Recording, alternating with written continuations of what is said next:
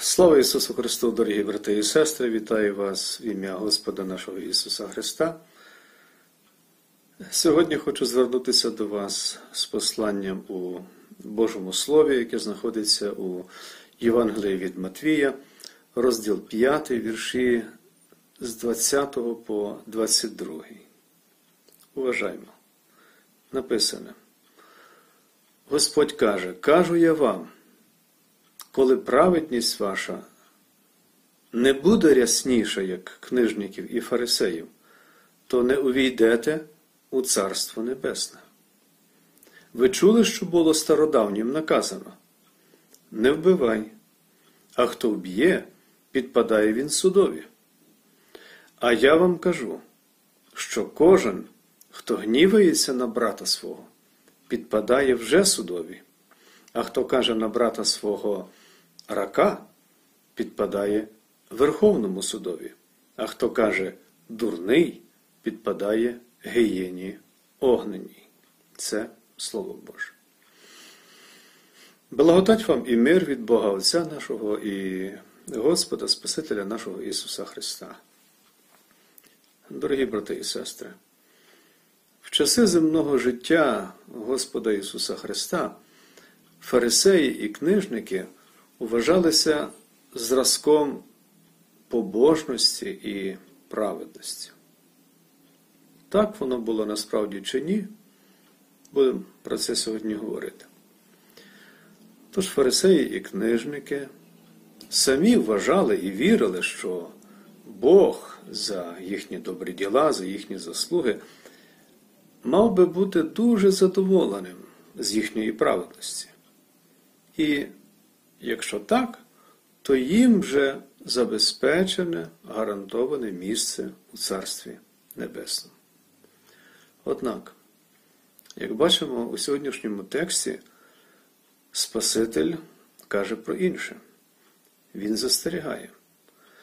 Якщо ми хочемо потрапити до небес, до Царства Небесного, то не повинні, за словами Ісуса Христа, брати приклад із фарисеїв і книжників. Спаситель каже, коли праведність ваша не буде рясніша, як книжників і фарисеїв, то не увійдете у Царство Небесне. Іншими словами, він навчає, що не лише вчинки, не лише зовнішні дії, поведінка людини, але також і те, що всередині нашого серця наші думки, наша віра, мотивація наших вчинків, прагнення і бажання є дуже важливі. Важливі насамперед для Бога, який бачить усе, що є всередині людського серця. Бачить правдиві мотиви поведінки людини. Відповідно до юдейських традицій, Фарисеї повинні були дотримувати п'яту заповідь не вбивай, шляхом утримання від фізичного вбивства. Але що сьогодні каже Господь? Він звертає увагу на те, що цю заповідь можна порушити не лише застосувавши фізичне вбивство до іншої людини, але також навіть словом чи думкою можна зашкодити життю людини. Люди мого віку пам'ятають, що не так давно довкола не було чути, не було видно стільки усього поганого, що спостерігаємо сьогодні. Особливо не було чути стільки поганих лайливих слів. Нецензурна лайка нині це справжнє жахіття. Для багатьох вона начебто стала звичною, на жаль, і повсякденною річчю. Лайки не лише не цураються, не соромляться, але лаються без жодного докору сумління. Лайкою послуговуються політики, посадові особи, митці, на роботі, вдома, в інтернеті, скрізь аргументуючи це тим, що начебто деякі людські емоції можна висловити тільки використовуючи лайку. Як сумно, нещасна і вбога на розум та людина, яка міркує подібним чином. Напевно, їй бракує освіти чи запасу слів, виховання, поведінки, культури та іншого. А іноді, на превеликий жаль, люди кажуть таким чином про когось. То нічого, що він так лається. Але насправді він є добра людина. І це теж проблема, коли люди міркують таким чином. Бо не можна бути добрим, побожним в Божих очах, послуговуючись нецензурною лайкою, поганими словами. У сьогоднішньому євангельському тексті Господь застерігає. Хто скаже ближньому не якесь дуже погане лайливе слово, а навіть таке слово, начебто цілком можливе для застосування як дурень, то той потрапить до пекла. Якщо, звичайно, не покається і не вибачиться. Люди часто не пильнують за своїми словами, за своїм язиком. Вони приходять до церкви, каються, моляться, промовляють слава тобі, Господи, Господи, помилуй, а потім, нерідко відразу, як вийдуть із церкви, вживають погані слова. Чи того ж дня або впродовж тижня обмовляють інших, проклинають і так далі. І така поведінка є неприпустима для дітей Божих, взагалі для всіх людей. Апостол Яків каже, коли хто гадає, що він побожний і свого язика не вгамовує, і серце своє обманює, то марна побожність такого. Послання Якова, розділ 1, вірш 26. І в іншому розділі, у цьому посланні читаємо, апостол каже, язик то вогонь.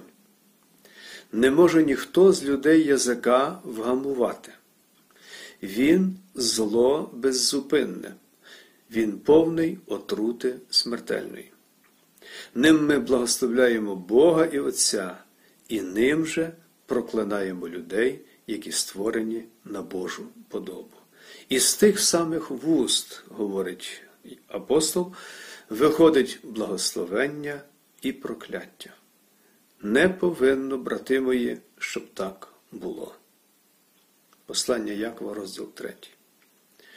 Дорогі у Христі, пам'ятайте, що слова дуже важливі. Слова, які ми промовляємо, не порожній звук, вони не щезають безслідно. І слово має велику силу. Словом можна потішити, розрадити, дати надію, підбадьорити, додати сил, заспокоїти, підкріпити у вірі. Але словом можна також завдати, як ми вже казали, великої шкоди і навіть позбавити людину життя або підвести її до межі. В давні часи слово батьківського благословення мало неабияке значення. І ще досі, як ми знаємо, перед тим, як побратися, наречений і наречена діти просять у батьків своїх благословіння на подружнє життя. І це гарний звичай. Дорогі у Христі, завжди добре міркуйте перед тим, як щось казати. Не поспішайте зі словами. У Євангелії від Матвія Господь застерігає. Кажу вам, що за кожне слово пусте, яке скажуть люди, дадуть відповідь вони судного дня. Євангелій від Матвія, розділ 12, вірш 36. Хіба ці слова нашого Спасителя не є достатньо серйозними для кожного, щоб про них міркувати і виконувати те, про що вони кажуть? Поза сумнівом, ці слова дуже серйозні. Вони застерігають і попереджають. Апостол Петро у першому посланні каже: хто хоче любити життя і бачити добрі дні, нехай стримує свого язика від лихого і вуста свої від говорення підступу. Перше послання Петра, третій розділ. Іншими словами, якщо якась людина хоче, щоб її життя було благословенним, добрим, щасливим, то вона мусить думати про те, що вона говорить, пильнувати за своїм язиком, за своїми словами. Хоч язик є дуже малим відносно членом нашого тіла, однак від нього може бути величезний клопіт і неабияка шкода. Святе Писання навчає, що від малого язика залежить нерідко наше життя і смерть. Написано: смерть і життя у владі язика, хто ж кохає його, то його плід поїдає. Книга приповістей, розділ 18. Апостол Павло говорить у посланні до Галатів: не обманюйтесь, Бог осміяний бути не може. Бо що тільки людина посіє, то те вона і пожне. Послання до Галатів, розділ 6. Хочу розповісти вам одну оповідь. Якось одна парафіянка скаржилася священникові, що має клопіт зі своїм язиком, що не може дати з ним собі ради, особливо тоді, коли гнівається. Вона запевняла священника, що їй дуже важко втриматись, аби не наговорити зайвого. І в такому стані вона може легко образити іншу людину без жодної на те причини. А згодом жалкує про це. Це повторюється періодично. Що ж порадує священник цій жінці?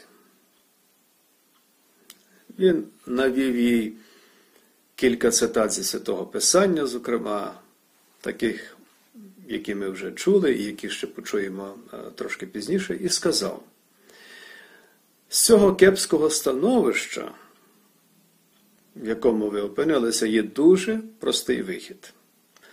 Мудрий творець дав нам проти цього зла, проти язика, який дошкуляє, дуже добру річ. Два замки губи і зуби.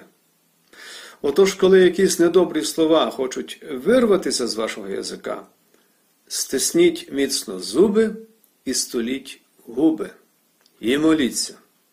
Просіть у Господа допомоги, тримайте губи стисненими, зуби теж замкненими до тих пір, поки гнів не мене, щоби знову не скоїти гріх, про який ви розповіли. Добре думайте про те, що кажете. Нехай не виходять з ваших вуст необдумані і легковажні слова. Дорогі брати і сестри, нехай кожен, хто потерпає від свого язика, робить так само, пам'ятаючи про ці два замки, які кожному з нас дав Господь. І на завершення ще послухаємо повчальне і мудре Боже Слово. У посланні до Ефесян в 4 розділі святий Павло каже: Нехай жодне слово гниле не виходить з ваших вуст, але тільки те, що добре і потрібне на збудування, щоб воно подало благодать тим, хто його чує. Усяке роздратування, і гнів, і лютість, і крик, і лайка нехай буде взяти від вас разом з усякою злобою. У книзі приповістей читаємо. Не сварися з людиною дарма, якщо злого вона тобі не вчинила. Терпеливий у гніві багаторозумний, а гнівливий вчиняє глупоту. Гнівлива людина роздражнює сварку, терпелива ж у гніві заспокоює заколот. Хто сварку кохає, той любить гріх. Хто ж підвищує свої уста, той шукає нещастя. Слава людині, яка гнів покидає, а кожен нерозумний вибухає гнівом. І в першому посланні до Солонян святий Павло каже: Бог нас не призначив на гнів, але щоб спасіння отримали ми Господом нашим Ісусом Христом.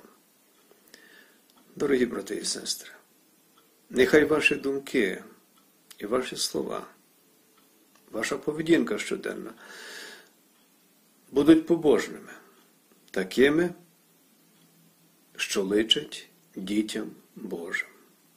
Прославляйте Бога на кожному місці. Дякуйте Богові за все. Думайте про те, що добре і побожне, приємне Богові. Усім, що робите чи думаєте, прославляйте Христа Спасителя, який викупив і спас нас від наших гріхів. Підтримуйте проповідування і поширення Його Євангелія спасіння.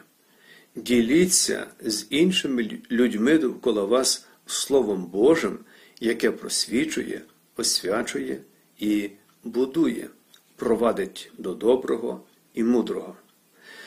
Нехай мир Божий, що вищий від усякого розуму, береже ваші серця і ваші думки у Христі Ісусі. Благодать Божа нехай буде з вами. Амінь.